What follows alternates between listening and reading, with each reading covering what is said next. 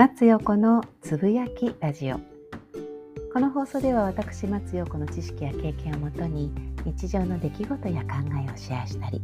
フォロワーさんからのご質問にお答えしながらリスナーの皆さんと新たな気づきを共有していきます。皆さんいかがお過ごしですか？インナービューティーインストラクター松陽子です。私は普段ボディワークやボディワーカーの養成育成講座やセミナーイベントなどの講師。心理カウンセラーやヒーラーなどをしています。2022年1月17日月曜日です。今朝から私がやっているオンラインサロンの一つ松横クラブ松ラブの皆さんと今まではね筋トレを5分10分ってやってただけなんですけれども一昨年の12月から去年の12月までやっていました YouTube の松陽子タイムそこでのライブ配信と同じようなものをね提供することを決めました。そしてやりました。すごい楽しかったです。やっぱりこう YouTube だと制限があるので伝えたいことも、えっ、とまあ、伝えたいことは伝えてたかな。ただ使いたい音楽だったりとか使いたいツールなんていうものがなかなか使えなかったのでそのあたりもやりたいことができるコミュニティの中でそれがね渡せるっていうのはすごい嬉しいですしあとねあの松横タイムたくさんたくさん本当にご感想いただいてるんですね。体が変わった体が変わった。もうお尻が上がったとか姿勢が良くなったとかあとあの口角が上がったとかね。あとマインドのこともすごく言われてます。嬉しいですね。でもそれってあれ私がパンと思い立って作ったように見えてるけど 見えてるのかな？すっごい計算して作っているプログラムなんです。だから変わるんです。あんな有益情報を無料提供していたんだなっていうものを改めて感じて。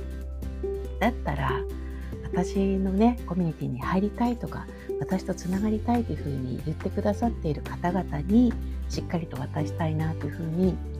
思いまして今日から松ラブの皆さんとあれをすることにしました。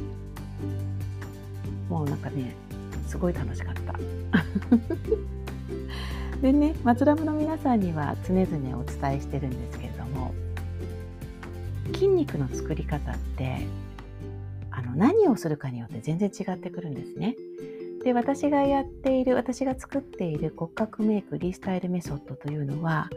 この骨格を整えるためにどこの筋肉を使っていくかどこの筋肉をどうやって使っていくかということをプログラム化しているものなんですだから姿勢がきれいになったりとか足のラインが美しくなったりとかお尻が上がったりとかっていうのがあるけど例えばあのプロのね、えーと選手があれをやったらじゃあえー、と結果が上がるかとか自分のスコアが良くなるかって言ったらそうではない。プロはプロでダンサーさんも含めて自分が使うべき筋肉を鍛えないとパフォーマンス性は上がらないので美姿勢美脚を作るのとパフォーマンスを上げる筋肉は違いますね。ということはですよその美姿勢美脚を作るためにも順番があるということですそれぞれ使う筋肉が違うだけではなくて美姿勢に使う筋肉もいっぱいありますねインナーマッスルアウターマッスルって聞いたことがある方いると思うんだけれども美姿勢美脚に使うのはどちらかというとインナーマッスルです。だから私がお伝えしている、えー、リスタイルメソッド私の仲間が伝えてくれているリスタイルメソッドはインナーマッスルを中心に鍛えていくんだけれどもその鍛え方の順序があるからプログラム化されてるんですね。お尻を作るのにも足のラインを作るのにもあとはお腹をへこませるのにも胸をアップさせるにも全てそのインナーマッスルの中でも順番が大事。その順番をちょっと間違えちゃうと例えばお尻が丸くプリンと上がるのに同じ筋肉を鍛えてたとしても順番が違うとピーマン尻になっちゃったりとか。あとは足のラインを美しくしたいのに順番をちょっと間違えちゃうと X 脚 O 脚がなかなか治んなかったりとか。そういうことがあるんですね。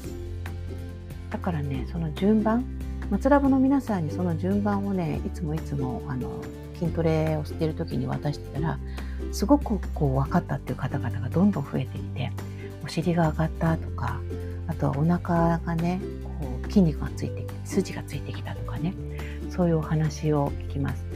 あの最終的にはお腹に筋肉がこう見えたりとかってできるんだけどそれを短期間でするためにはやはり使うべき筋肉をどういう順番で使うかっていうことが大事かなっていうふうに私は思ってます。これもあの延べ1万8,000人くらい私女性の体見てきてこれを渡してるからお客さんずっと来てくださってましたしお客さんも納得しているかなっていうふうに思います。みんなそれぞれねあのメソッドを持っていてプロのトレーナーさんとかあとはインストラクターさんメソッド持ってるってやってると思うんだけれども私はこれが一番最短だというふうに思っています。さあ今日も最後までお聴きいただきありがとうございました。松陽子でした。